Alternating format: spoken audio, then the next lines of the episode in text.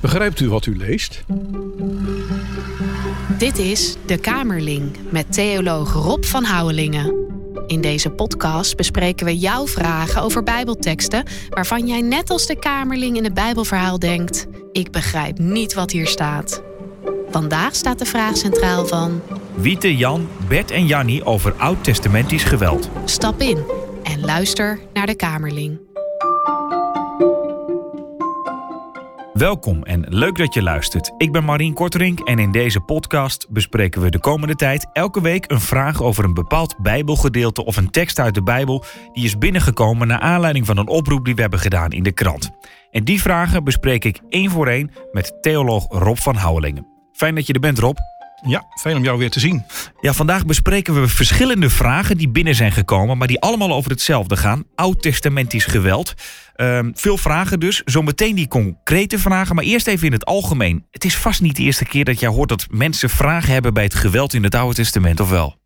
Nee, dat is eigenlijk wel het meest eh, gehoorde item. En eh, ik ontdekte dat er eh, een aantal jaren geleden heeft eh, schrijver Dimitri Verhulst, die heeft een hervertelling uitgebracht van, van de Bijbel. En Een niet-christelijke schrijver is ja, dat, ja, ja, en dat noemt hij dan eh, bloedboek. Ja. En dus dat is al wel een, eh, een etiketje wat eh, te denken geeft. En we hebben eh, met de studenten hebben we ook eh, jarenlang een project gedaan, eh, geweld in het Oude Testament. Wat, wat doet dat met je godsbeeld? En eh, kunnen we de, de, de geweldsteksten wat beter onder de loep nemen? Ja, en, en ehm, eh, d- zometeen gaan we wat concrete teksten erbij halen. Eh, maar, maar welke teksten worden vaak aangehaald als mensen zeggen: ja, ik heb moeite met het eh, geweld in het Oude Testament? Nou, iemand heeft om te beginnen wel eens uitgerekend hoeveel teksten eh, gaan over eh, toorn, wraak of oordeel in het Oude Testament. En dan hebben we het over duizend teksten. Oh ja. Maar wat het meeste schrijnt. Kijk, je hebt natuurlijk je hebt beschrijvingen van geweld. Dat is zeg maar, ja, iets, eh, dat is gebeurd en daar kun je eh, iets van vinden. Maar het meest schrijnend is als God zelf opdracht geeft tot geweld. En dat is dan het bevel om de Canaanieten uit te roeien. Dat is eigenlijk voor de meeste mensen wel. Hoe kan God nou opdracht geven om eh, zoveel mensen over de klink te jagen en daarmee zeg maar, dat, dat beloofde land open te leggen voor zijn volk? Is dat niet een beetje buitenproportioneel? Ja, jij zegt dus eigenlijk, er zit een verschil tussen als mensen dat zelf doen. Hè, ja, zo gebeurt dat in de wereld. Uh, nou, we hebben te maken met een oorlog in, in, Oekraïne, om maar te noemen. Uh, maar als God zelf concreet zegt in de Bijbel van... Vernietig deze mensen, dat, dat is nog een andere categorie. Ja, want dan komt het, rechts, het bevel rechtstreeks bij God vandaan. En hoe, hoe kan God nou zoiets iets bevelen? Het is trouwens, je noemt nou Oekraïne, maar het, het is wel zo dat wij in de westerse wereld heel lang natuurlijk in vrede hebben geleefd en ons zo'n situatie ook niet, helemaal niet meer kunnen voorstellen. Maar er is een, eh, een bekende theoloog uit uh, Kroatië, Miroslav Volf. Ja. Die heeft uh, de Joegoslavië-oorlog meegemaakt. En die uh, zegt dat ja, als je zoiets hebt meegemaakt, dan komt dat geweld ook veel dichterbij. Dan is het veel, veel minder een, een vreemde wereld. Hè. Dit is gewoon onze wereld. Het barst van het geweld. En nu zien we dat dan weer oplaaien in, Oekraïne, uh, in de Oekraïne-oorlog. Waar natuurlijk aan beide kanten uh, slachtoffers vallen. Ook aan beide kanten oorlogsmisdaden worden begaan. En waarvan je denkt, uh, ja, hoe kunnen mensen in Gods naam dit soort dingen doen? Ja. En ook dat is natuurlijk niet voor het eerst. denk aan de katholieken en de protestanten in Ierland. Denk aan de kruistochten. denk aan de inquisitie.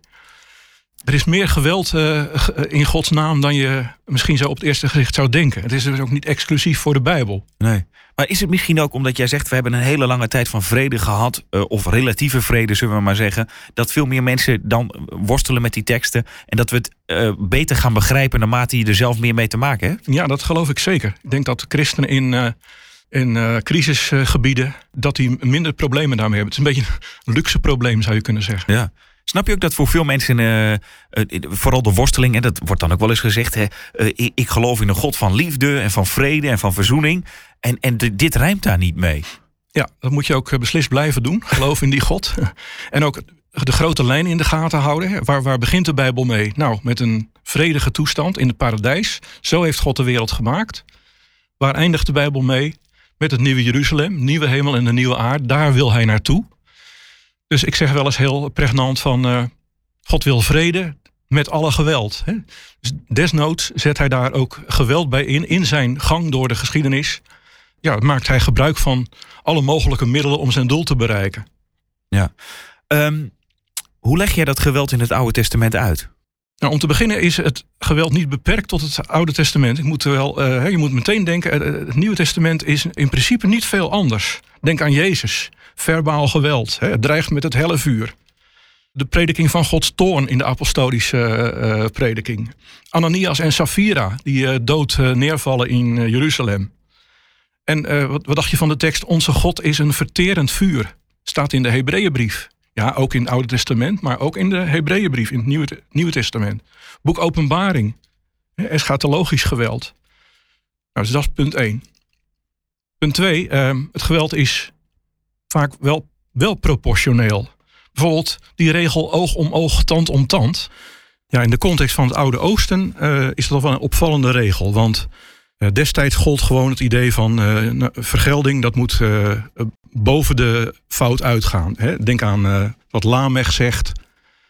Uh, jij hebt mij één keer geslagen, ik sla zeven keer terug. Ja, dus je doet het gewoon enorm terug, zeg maar. Als jij mij één keer slaat, dan sla ik jou tien keer bij wijze van spreken. of zeven keer dan in dit voorbeeld. En zo krijg je een escalatie van het geweld.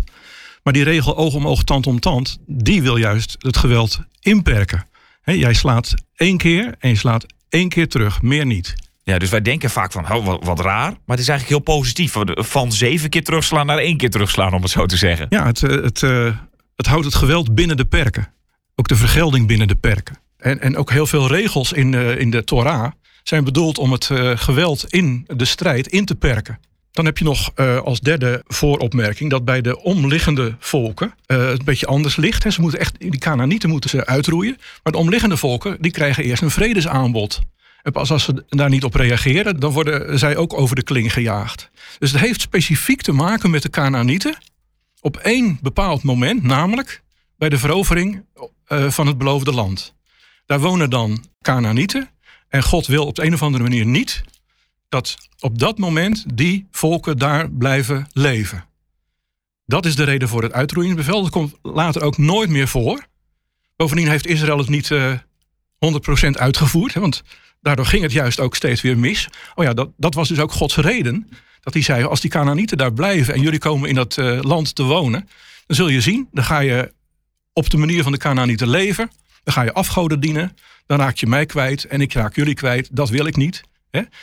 Dus ik zeg altijd, uh, God wil in Canaan eerst schoon schip maken. Hij wil het huis helemaal clean hebben voordat ze daar mogen wonen. Dat is de reden dat dat uitroeiingsbevel zo, uh, zo strikt is en zo, ja, zo bloederig. Ja. Maar je zou, je zou ook kunnen zeggen, uh, God had ook kunnen zeggen, want ik verdrijf de Canaanieten naar andere plekken, als dat het beloofde land is. Ja, dat Was dat geen optie? Ja, dat doet hij ook. Want hij, dat is juist het, het merkwaardige. Hij zegt ook steeds van, ik, ik verdrijf die volken voor jullie, maar jullie moeten het doen. Dus God uh, beveelt niet alleen Israël om uh, die, die volken uit, te, uit te schakelen, maar hij zegt ook van, ik ben degene die daar boven staat. Hè. Aan de andere kant mogen zij dus ook niet zeggen van, oh, wij hebben het allemaal gedaan, dus uh, wij hangen de vlag voor onszelf uit. dus het, het, blijft steeds een overwinning die God hun in de schoot heeft geworpen. Denk maar aan Jericho, die stad die valt doordat ze daar uh, zeven keer omheen trekken. Nou, dat is, uh, heb ik nog nooit in de Oekraïne-oorlog gemerkt. Dus ja. dat, dat werkt normaal niet. Nee. Dit, dit, is, dit, is, een heel bijzonder verhaal. Daar komen we ook op. Want Jan heeft een concrete vraag over Jozua 6. De val van Jericho. Dat staat, dat staat in Jozua 6. Hij schrijft... In preken werd ons vroeger uitgelegd dat het vooral ging om het vertrouwen... dat Israël moest hebben in God.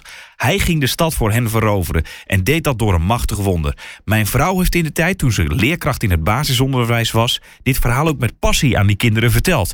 Maar wat er daarna gebeurde was natuurlijk vreselijk. Een totale vernietiging. Ouderen en jongeren, dieren, vegetatie, alles werd om zeep gebracht. Vermoord en of verbrand. En hierover hadden we het eigenlijk nooit.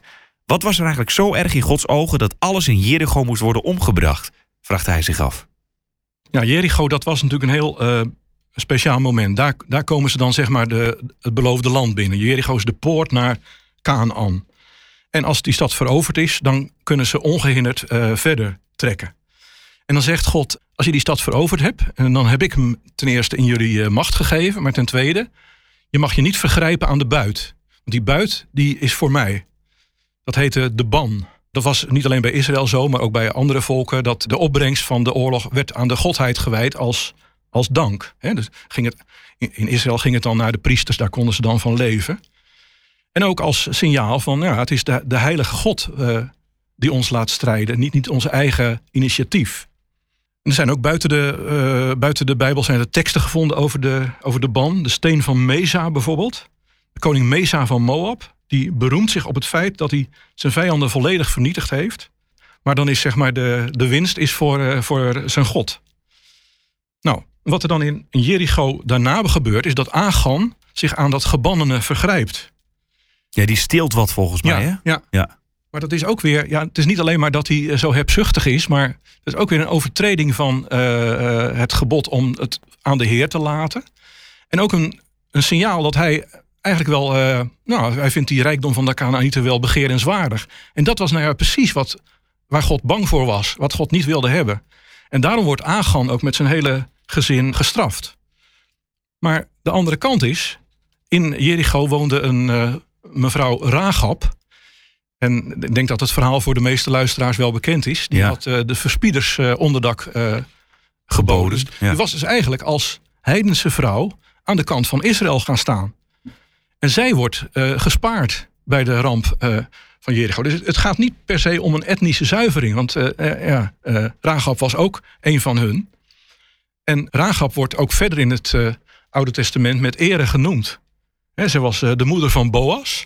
Ze wordt genoemd in de geslachtsregister van Jezus in Matthäus 1. En in Hebreeën staat ze als voorbeeld van geloof. Dus met andere woorden, terwijl iemand van binnen, Agan, begeerig kijkt naar hoe Canaan en de Canaanitische cultuur eruit ziet, is er iemand van buiten die de stap juist durft te wagen naar, nou, ik, ik wil bij het volk van God horen en ik vraag bescherming. Ja. Met andere woorden, het ligt niet allemaal vast, hè, het, het is niet, gaat niet per se langs etnische lijntjes. Nee. Nou heeft Jan nog een vraag. Hij vraagt zich namelijk ook af hoe het komt dat we kinderen... Uh, ik denk dat hij het heeft dan over zijn vrouw... die dat verhaal natuurlijk vol passie altijd vertelde op school. Hoe, hoe het komt dat we kinderen vaak alleen de mooie kanten van het Oude Testament vertellen. Is dat eigenlijk uit bescherming? Ja, soms uh, mopper ik wel op de kinderbijbel... want die heeft een geweldige invloed. Hè? En dat, dat, dat moeten natuurlijk ook mooie verhalen zijn. Ik zat te denken dat er misschien... Uh, kinderen in onze tijd wat minder beschermd worden opgevoed. Want kinderen in onze tijd kijken, althans mijn kleinkinderen, die kijken naar het jeugdjournaal. En dan zagen ze de moord op uh, Peter R. de Vries. Uh, en uh, over de Oekraïne-oorlog horen ze. Dus misschien past dat ook wel weer in een tijd waarin het allemaal nogal vredig toeging. Maar ja, los daarvan moeten we inderdaad oppassen dat we de volgende generatie niet een eenzijdig beeld van God voorschotelen, omdat we er zelf moeite mee hebben. God is altijd groter dan je denkt. Ja, uh, er staan teksten in de Bijbel die schuren. Hij heeft uh, ook donkere kanten. Denk aan uh, de wraak van God. En daar kunnen we misschien niet zo makkelijk mee uit de voeten, maar het hoort er wel bij. Dus misschien dat uh, als er nog eens nieuwe kinderbijbels uitkomen, dat daar wat beter op gelet kan worden. Ja, nou, als we luisteren, neem het mee, zou ik zeggen. Een andere vraag, ook over het Oud-testamentische geweld dat is binnengekomen, is van Bert en Jannie over rechters, richteren. Uh, werd vroeger gezegd. Zij hebben steeds meer moeite om dat boek te lezen vanwege de hoge aantallen doden. Zij vragen zich af, zijn die eigenlijk reëel? Ze hebben het dan over rechters 20. Um, even het hele plaatje schetsen. Wat is daar te lezen? De Benjaminieten hebben zich uh, vergrepen aan een, uh, iemand op doorreis en zijn vrouw. En die wordt daar, uh, zijn vrouw is daarbij omgekomen. En die wordt dan zo boos dat hij zijn vrouw in twaalf stukken snijdt. En alle stammen van Israël een stuk toestuurt. En vervolgens komen de Israëlieten samen bij Mispa. En dan gaan ze Benjamin te grazen nemen. En dat wordt een enorme slachtpartij. Dat gaat tegen over duizenden mensen dan, hè? 40.000 bij Israël en 25.000 bij de Benjaminieten, zeiden Bert en Jannie. Ja, en, en, zijn dat dan... Het zijn enorme getallen. Nou, we kunnen ons inmiddels misschien iets beter voorstellen... omdat we ook verhalen over de oorlog in Oekraïne horen... waar ook duizenden ja, mensen ja. wel omkomen. Maar zijn dit reële getallen? In het Hebreeuws wordt een woord gebruikt, dat is elef. En dat uh, kan inderdaad uh, duizend betekenen. Maar um, het is eigenlijk wel algemeen uh, aanvaard... dat het ook kan betekenen een groep, een clan... of in, het, in de strijd een, een cohort dat ligt ook wel voor de hand, want uh, Israël is totaal in de rouw als er van de drie elef, dus 3000 uh, man bij Ai, 36 man sneuvelen. Als dat de 3000 was en dan 30 man sneuvelen, dat is, dat is maar 1 procent. Dus daar hoef je heel Israël niet voor in de rouw te laten gaan. Dus daar zie je een aanwijzing dat het woord elef misschien wel groep of clan betekent. Wat natuurlijk nog steeds uh, inhoudt dat er wel heel veel doden zijn gevallen. Dus daarmee kun je het probleem niet helemaal oplossen. Maar je kunt wel even vanuit het taaleigen van het Hebreeuws kun je zeggen... nou, het zijn wel reële getallen, maar niet in de duizenden zoals wij uh, die precies tellen met onze telmachientjes. Nee. Maar snap jij wel dat ze moeite hebben met, met die enorme aantallen van ja. mensen? Ja, daar heb je het weer. Hè? Uh, wij hebben daar moeite mee. Nou, door de Oek Oekraïne-oorlog gaan we er al anders over denken. Kijk, Israël uh, leefde natuurlijk in die wereld. Daar, daar, was dat heel normaal. Later hebben de Assyriërs, die, die, die staan bekend als uh, enorme vechtjassen. En, uh, en die, die maken er eigenlijk net zo'n slechte en vuile oorlog van als de Russen tegenwoordig. Dat was in die tijd gemeen goed. dit, is, dit is een voorbeeld van, een, van geweld dat gewoon beschreven wordt. Dat niet bevolen wordt door God. Dus je ziet de Israëlieten gewoon denken in, de, in het denkraam van die tijd. En dan zeggen ze ja. Het aardse denken, om het zo even te zeggen. Ja, laten we die mensen maar over de kling jagen. Ja. ja. Aan de andere kant kun je niet zeggen dat God nou altijd uh, op geweld uit is. Uh, uh, ik zat ook even te denken aan Nineveh, het verhaal van Jona en Nineveh. Waar God uitdrukkelijk aan Jona laat weten: ik wil de stad sparen. niet alleen vanwege de mensen, maar ook vanwege de vele dieren die in de stad zijn. Dus het, is, het is geen eenduidig beeld. Maar wat hier in rechters gebeurt, ja, dat is natuurlijk ook wel bedroevend. En vandaar dat het refrein in het boek Rechters is: er was geen koning in Israël, dus moet je kijken wat ze allemaal deden. En dan stuurt God weer een richter, dan, dan gaat het fout met Israël, dan stuurt God weer een rechter, gaat het weer een tijdje goed, vallen, gaan ze weer in de fout. Dus het is ook niet een verhaal van, nou ja, zo, uh, zo hoort ieder volk van God tekeer te gaan. Nee. Duidelijk niet. En zij zeggen nog: is elk mensenleven God niet meer waard dan een vogel of een bloem? En dat er dan zo makkelijk doden vallen. Maar goed, dat zeg je al een beetje met die tekst uit Nineveh. Daarin zie je dat God inderdaad misschien wel geeft om dieren en, en om elk mensenleven. Ja, het, staat het staat uh, naast elkaar. Ja. Dat is uh, voor ons niet helemaal goed te rijmen. Overigens, als, als Jezus dat zegt, heeft hij het wel over de, de gelovigen. Maar goed, ik denk dat God ook met. En bij Nineveh inderdaad ook denkt van ja ik heb die mensen niet voor niets uh, een plek op de wereld gegeven. Als het mogelijk is, wil ik ze toch uh, sparen. En dat, die mogelijkheid kwam er doordat ze zich bekeerden. Ja. Dan als laatste, Wiebe en Jan, die hebben een concrete vraag over ja, iets verderop in de Bijbel. 2 Samuel 21. Daar mogen de Gibeonieten zeven mannen uit de familie van Saul doden en hun lichamen ophangen, omdat Sauls moord op de Gibeonieten gebroken moest worden van God. En zij vragen zich af, waarom wilde God dit en waarom moet dat zo vreed? Ja, dat is een heel verhaal. Uh, die Gibeonieten, dat, dat was een groep uh, die uh, naar Israël, naar de Israëlieten was gegaan om te vragen van, willen jullie ons sparen? En dan hadden ze een eed gezworen, de Israëlieten, om dat inderdaad te doen. Maar Saul had die eed gebroken. Wordt trouwens verder nergens vermeld dat dat ook gebeurde, maar het, is wel de achtergrond van dit verhaal. Waarom? Ja, wilde hij inderdaad zo'n etnische geweld plegen, die hele groep uitroeien? We weten het niet, maar dat, dat betekent dus dat er bloed is vergoten. En in het Oude Testament is bloedvergieten kan alleen gecompenseerd worden door ander bloed te vergieten. dus ook verzoenend bloed van de, van de offerdieren. Maar goed, in dit geval is die fout van Saul alleen maar goed te maken door ja, iemand uit zijn eigen familie of meerdere mensen uit zijn eigen familie daarvoor te laten boeten. Nou, dat wordt dan een getal van zeven, symbolisch getal. En het is ook publiek. Het is ten overstaan van de Heer, staat in het, uh, in het verhaal. Tegelijkertijd spaart David de zoon van Jonathan, ook omdat hij ook een eed had gezworen. Dus dat, dat zweren van een eed, hè, als je iets beloofd hebt en je hebt de naam van God daarbij genoemd, dan mag je daar niet van afwijken. Dat is echt een, een, een doodzonde. En ook het kader van het hele verhaal uh, is dat er een hongersnood in Israël uh, was geweest, of aan de hand was, voor de overtreding van Saul. En dan zeggen de mensen, waar komt die hongersnood eh, ineens vandaan? Nou, en dan blijkt dus dat die zonde van Saul nog steeds niet gebroken is. Dus dit is een, ja, een manier om, om die zonde van Saul alsnog uh, uh, het ene bloed vergieten met het andere te, te compenseren. En als dat, dat gebeurd is, dan staat er, en toen liet de Heer zich vermurwen en dan bloeit het land weer op. Ja, dus hier is toch ook iets aan de hand wat, wat God niet wil tolereren. Hè? Wat, wat echt opgelost moet worden, wil hij weer op een gunstige manier naar, uh, naar zijn volk en naar zijn land kijken. Ja. Eh, het is ook de context van die tijd natuurlijk, wat jij al eerder zei, van dat dat in die tijd gewoon zo ging, uh, zeg maar, dat de, dat de regels op dat moment waren. En ja, tegenwoordig in 2023 hebben we hele andere regels. Want zij vragen zich ook nog af, waarom was het toen wel toegestaan om dan inderdaad dat dan recht te trekken door te zeggen van hé, hey, jij hebt mij iets aangedaan, nou mag ik jou iets aan en waarom we dat nu niet meer hebben? Ik denk dat, uh, dat er een enorm verschil in cultuur is. Hè? In, de, in de mediterrane cultuur, het is trouwens nog steeds zo is de familie, is de, het collectief is heel belangrijk. Wij zijn ontzettend geïndividualiseerd. En ik wil niet zeggen dat de Bijbel uh, daar geen oog voor heeft. Hè, want er staat ook ergens dat iemand alleen vanwege zijn eigen zonde gestraft zal worden. Maar goed, in dit geval gaat het om Saul en om zijn nakomelingen. Je hebt het bij Agan ook, hè, de, buit van Jericho. Dan wordt niet alleen Agan, maar zijn hele familie wordt meegenomen.